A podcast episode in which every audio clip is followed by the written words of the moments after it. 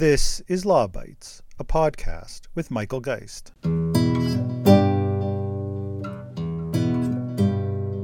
Welcome to the Year End Law Bytes podcast.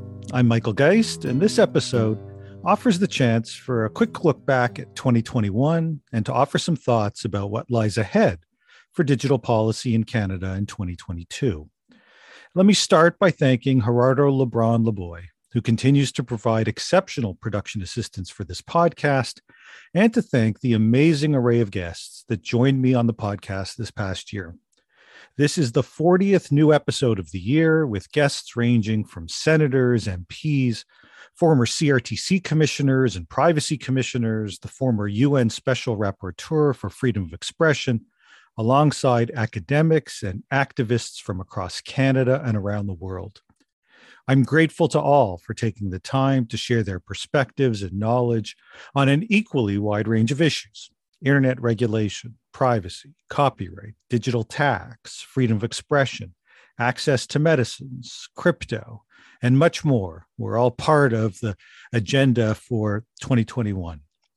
Now, one year ago, as we looked ahead to this year, we likely would have focused on two bills that were before the House of Commons and one case that was set to be heard by the Supreme Court of Canada. The bills were C10 and C11, proposed reforms to the Broadcasting Act and reform to PIPEDA, the private sector privacy law. Now, neither bill became law, but they took dramatically different paths. To start with Bill C 11, it never went anywhere. Barely referenced in the House of Commons, never sent to committee, never receiving much of any political backing, particularly after the then responsible minister, Navdeep Bains, left politics. As Open Media's Laura Tribe explained on this podcast, with criticism from seemingly all quarters, there simply wasn't much backing for the bill or a willingness to engage in the hard work to get it passed. Now, C10 was obviously a different story. It was seemingly headed for a smooth ride through the parliamentary process until a remarkable own goal by the government. Caving to lobbying pressure, it decided to remove one of the safeguards for regulating user generated content and in doing so, first sparked, I think, awareness of the bill. It wasn't a well known bill amongst the Canadian public, and soon after, widespread opposition. Now, the bill would ultimately pass in the House and die in the Senate. There were many episodes this year devoted to the issue, including an insider look from former MP Scott Simms, who chaired the Standing Committee on Canadian Heritage, which is where much of the action around Bill C 10 went down.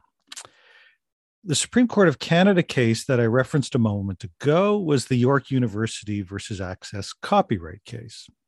Copyright decision that marked yet another attempt to get Canada's highest court to reconsider its emphasis on user rights and the need for balance in copyright, including fair dealing. Now, a unanimous court would again affirm its position, ruling that the access copyright tariffs were not mandatory and raising serious doubts about the fair dealing analysis that had come from this case in the lower courts. The decision is likely to spark yet again another round of renewed lobbying for copyright reform. But we've now got two decades of high court rulings that position Canada with a balanced view of copyright that accounts for the interests of all stakeholders and provides the foundation for new creativity and innovation. That doesn't mean there isn't room for more copyright reform. There certainly is. And I'll, I'll talk a bit more about a couple of areas that we might see some action in 2022. But the notion of revisiting some of the fundamental elements of copyright, including the role of fair dealing, at this stage really ought to be off the table. Now, there was obviously much more in 2021.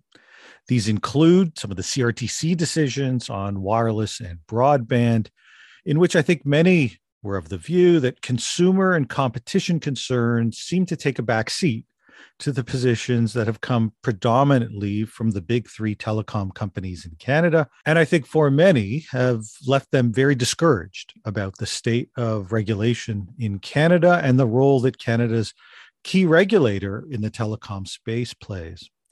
And the online harms consultation was also a big part of this past year.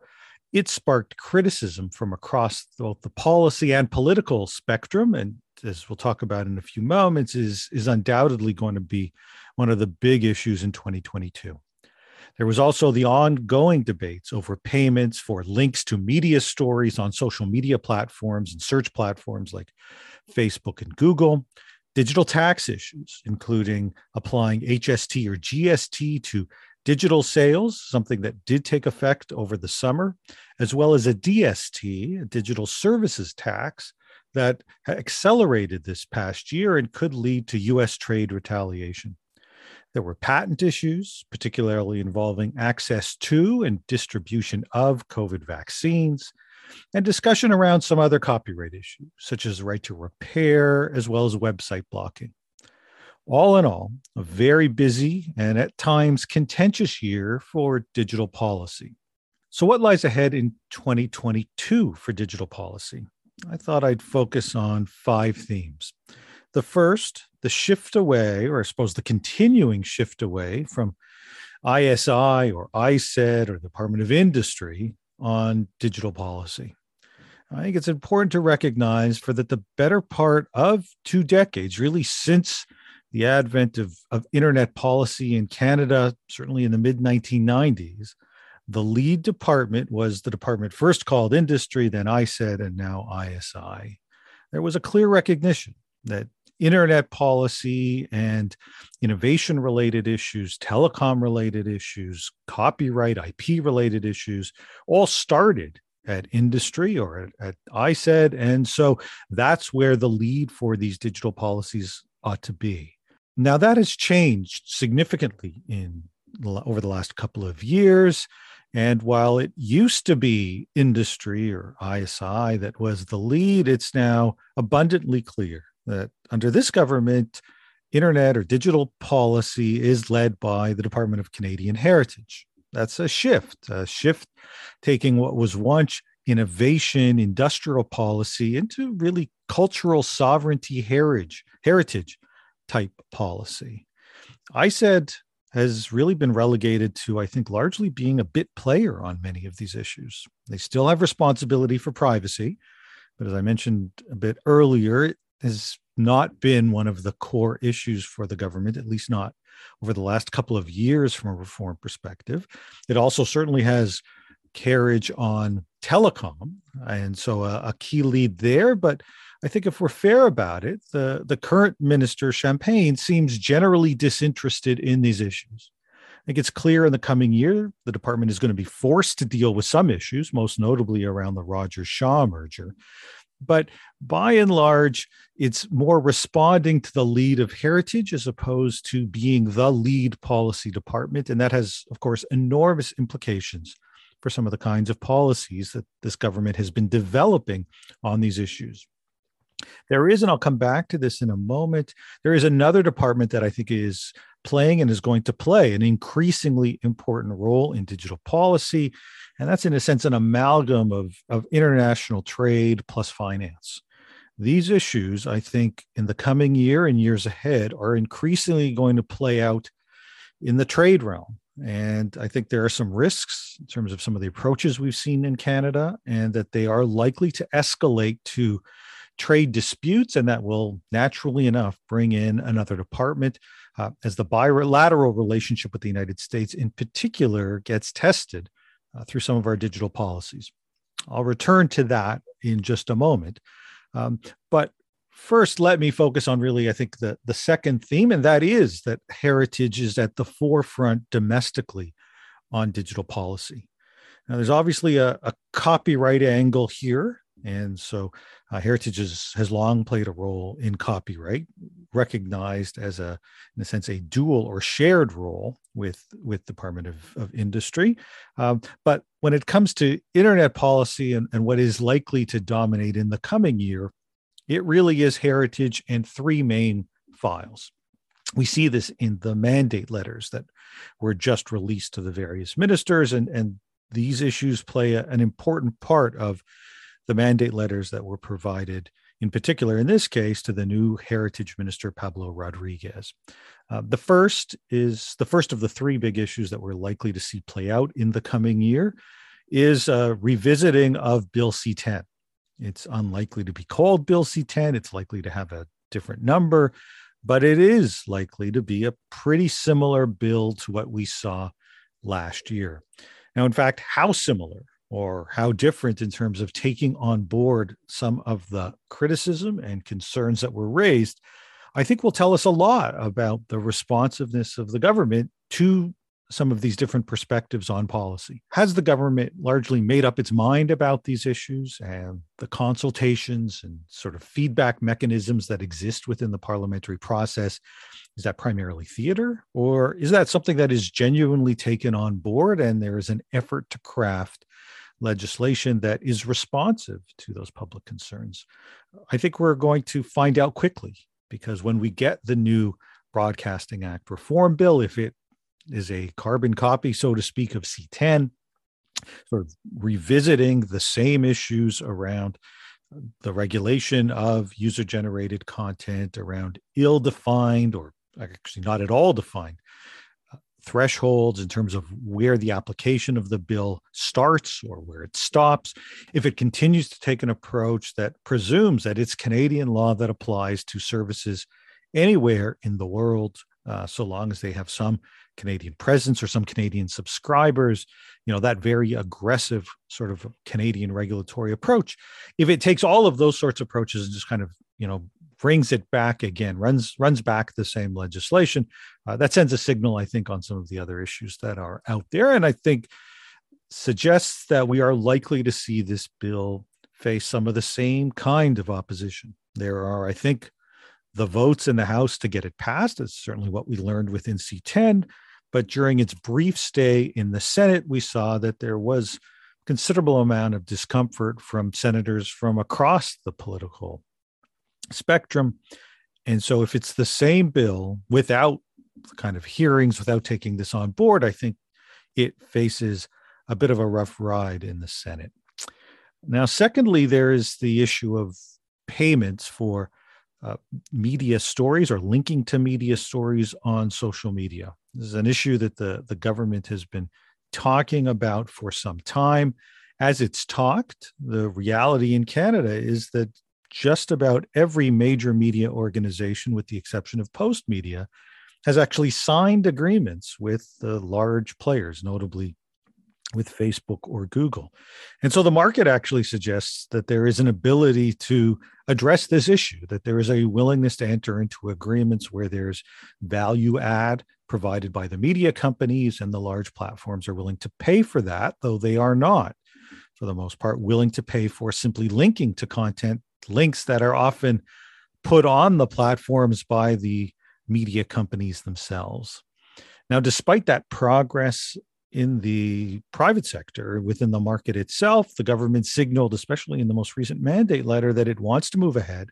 And in particular, seems to have made up its mind, moving ahead with an Australian model that you know represents a country with a pretty different media environment given the dominant role of Rupert Murdoch and a pretty different government as well but nevertheless uh, there is a seemingly a decision has been made and this will be an interesting issue to see how it plays out throughout 2022. Uh, there's there's certainly isn't a whole lot of support for the big platforms, um, but at the same time, some of the new innovative digital first media organizations have expressed their concern with government intervention, fearing that this approach will help some of the legacy or incumbent players, but not really assist in the kind of transformation that many see taking place within the online media space.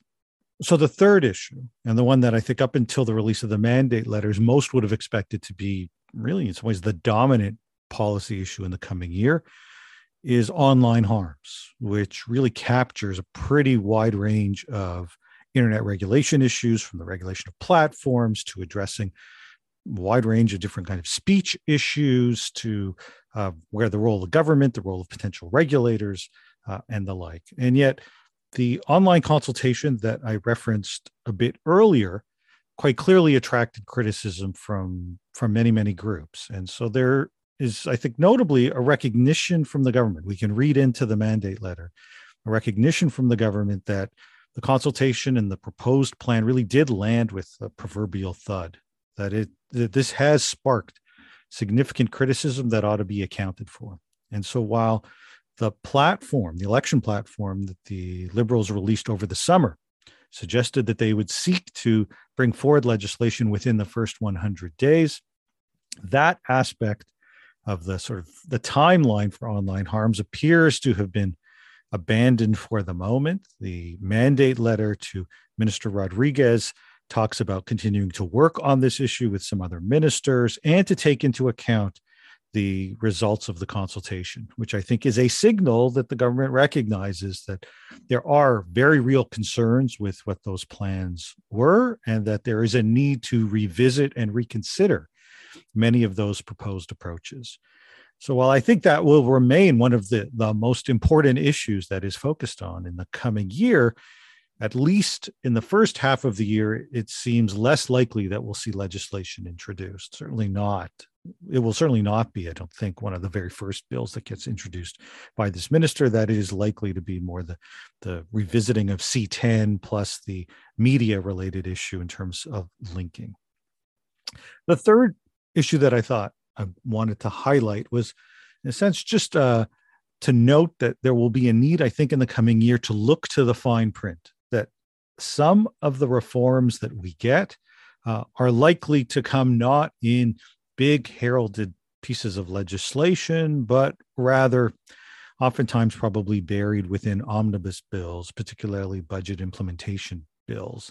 Now, that's an approach that we see on a lot of different policy issues and started with the conservatives. It's been, it's continued on with uh, this current liberal government. And it seems to me that there are several issues that could find their way into something like a Budget and Implementation Act. At the very top of the list is copyright term extension. Now, as I'll reference in a moment, that may not happen.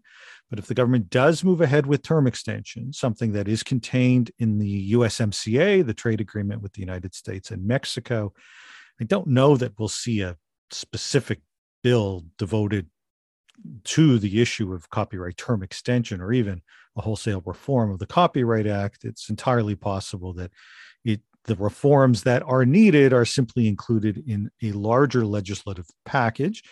Now, the approach that the government takes remains to be seen. Last year, they conducted a whole series of copyright consultations, including one on how best to implement term extension. So we don't know whether it will happen due to some recent trade tensions, and if it does, how it will happen. There were certainly signals that the government, or at least the Department Canadian Heritage, was not supportive of a recommendation from the Copyright Review that suggested that there should be a registration requirement. We'll see what the results of the consultation and then the chance to rethink that, whether or not the government moves in that direction. And if they don't, what steps they do take to try to mitigate what I think is now widely recognized as both a concession to the United States, not something that Canada wanted to see. In fact, can, the Canadian government has now been explicit in recognizing term extension as, as not being something that it wanted, but rather something that it provided to the United States as part of the bargaining that takes place in a trade agreement. And as I think many economists, copyright experts have recognized, not something that's in our interest from a copyright perspective either. And so we'll see how some of the harm that is likely to come from term extension will be mitigated.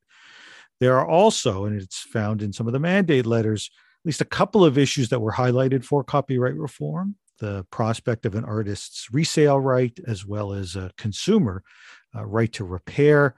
Whether we see again a larger copyright package or we see both of those issues addressed in, in a budget bill or as part of some broader uh, legislative initiative, I suppose remains to be seen.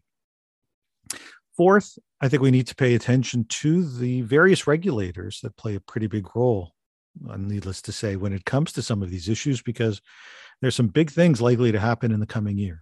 At the CRTC, there's, of course, the decision that will come on the Rogers Shaw merger.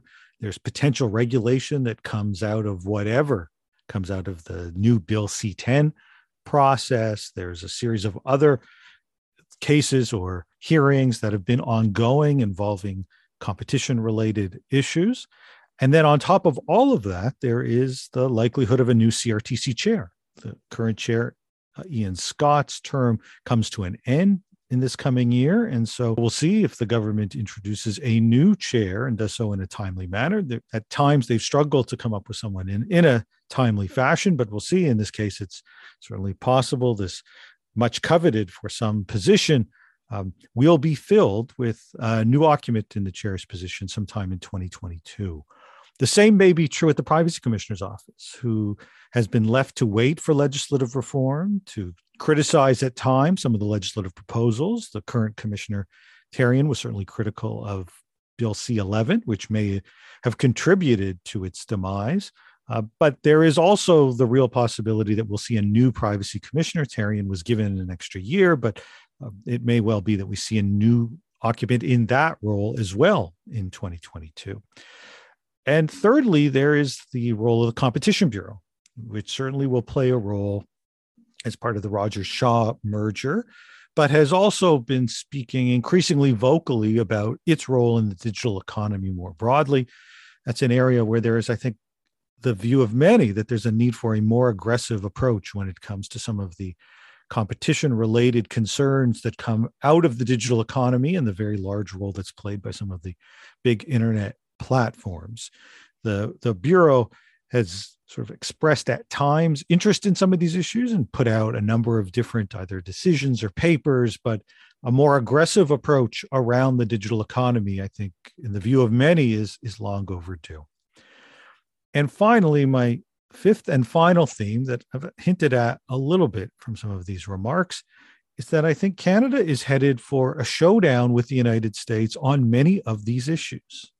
Trade hasn't figured prominently, or trade policy hasn't figured prominently when it comes to some of digital policy, at least not yet, but it has long lingered in the background, whether by way of our trade agreements through the USMCA or commitments more broadly at different organizations, including now the OECD. And some of the policy approaches that we've seen the government talk about really puts us on, I think, a collision course with the United States. And in recent days and weeks, it's pretty clear that the US is quite prepared to push back on some of those proposals, leading to, I think, the very real prospect that digital policy gets elevated to a major trade irritant, much the same way that the dairy industry or steel and automotive and lumber long some of the core the core areas where we we seem to get into real contentious battles with the United States uh, from trade policy perspective, it seems to me digital policy is very much heading in that direction. We saw it, for example, with respect to copyright term extension, where the government has expressed concern about a U.S. proposal around tax credits for electric vehicles and has raised the possibility of a response, including delaying implementation of some of the IP provisions in the USMCA. And it's pretty clear that what they're talking about is copyright term extension. There's also the issue of digital tax. And so, on that front, there was in the past year an agreement at the OECD to develop a global standard around the so called digital services tax, the attempt to ensure that all large multinationals, particularly some of the tech companies, pay their fair share, particularly for revenues that are generated from things like online advertising or from user data.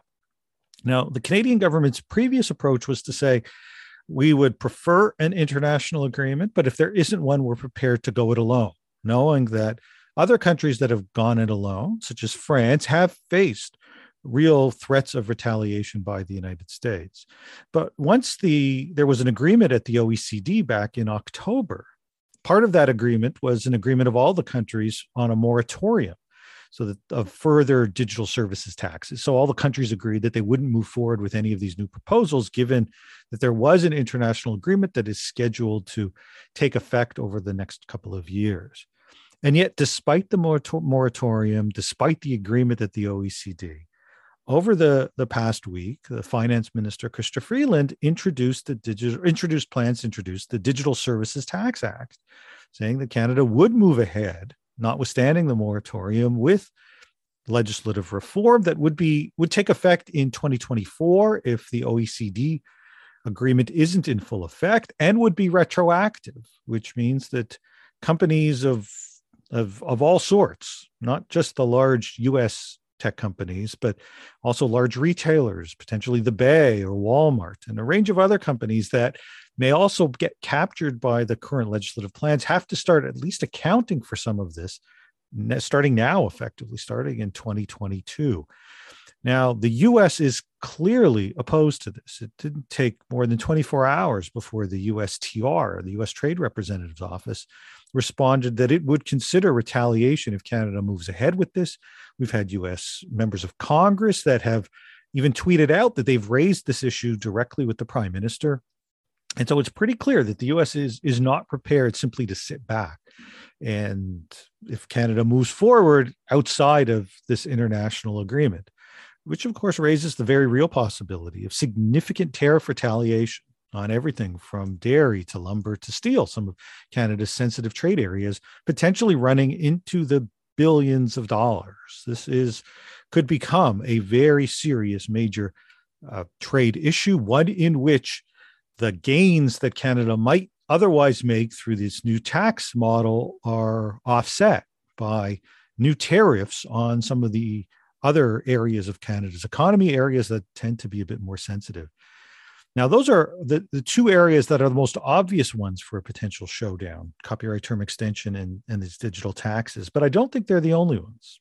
I think the prospect of media payments uh, raises real possibilities, especially the extent to which that they target specifically U- U.S. platforms and don't really implicate anybody else. The same is true, I think, for sort of the C10 type broadcast regulation. If this ends up targeting or capturing not just a few large streaming services coming out of the United States, but effectively includes as well a myriad of other services the exercise apps, the uh, digital media services, services that were in a memo that was prepared within Department of Canadian Heritage recognized as being part of what C10 would cover. It seems to me pretty likely that there will be opposition. It simply is implausible that a Canadian rule that would capture potentially hundreds or thousands of US based services, requiring them to submit confidential data to a Canadian regulator to potentially pay into a Canadian system, would simply uh, go through without any response from the United States, particularly with the UFCA, USMCA in place. And USMCA also, I think, plays a potential role with, with respect to some of the online harms Canada agreed to provisions in the USMCA that look very similar to what's known as the CDA Section 230 sub C, rules in the United States that create a safe harbor for large platforms. If Canada veers away from that into legislation that creates new liability for those platforms, it's also quite possible that we'll see the US respond there. So when we take a look at just about all the core Canadian digital policy issues, the one the ones that have been escalated as as the top priorities, they all hold the possibility of butting up against US policy, whether from provisions that are found in the USMCA or from other international agreements, uh, or simply ones that the US would take the approach are singling them out in a discriminatory, or their companies out in a discriminatory fashion and is likely to result in some sort of response. And so it seems to me that in some ways, when we look at Canadian digital policy right now, there's a two step process unfolding. There's the domestic process, as I say, led now by Heritage on, on many of these core issues. And once Canada settles on something, or even as it tries to settle on something, there is the response that we get from our trading partners, most notably the United States, that may well use some of its power and relying on some of the trade provisions that we've already agreed to to push back and threaten real world consequences that could run into the billions of dollars uh, based on where Canada lands on some of these policy issues. And so there is clearly never a dull moment when it comes to digital policy. And, and 2022 looks to be, I think, a, a really interesting, exciting, and potentially controversial year as well. I'll be back in January with more episodes of this podcast alongside the regular posts on my blog. Wish everyone a happy holidays. Stay safe and see you next year. That's the Law Bytes podcast for this week. If you have comments, suggestions, or other feedback, write to lawbytes at pobox.com. Follow the podcast on Twitter at lawbytespod or Michael Geist at mgeist. You can download the latest episodes from my website at michaelgeist.ca or subscribe via RSS at Apple Podcast, Google, or Spotify. The Law Bytes podcast is produced by Gerardo Lebron Laboy. Music by the Laboy brothers, Gerardo and Jose Lebron Laboy. Credit information for the clips featured in this podcast can be found in the show notes for this episode at michaelgeist.ca. I'm Michael Geist. Thanks for listening, and see you next time.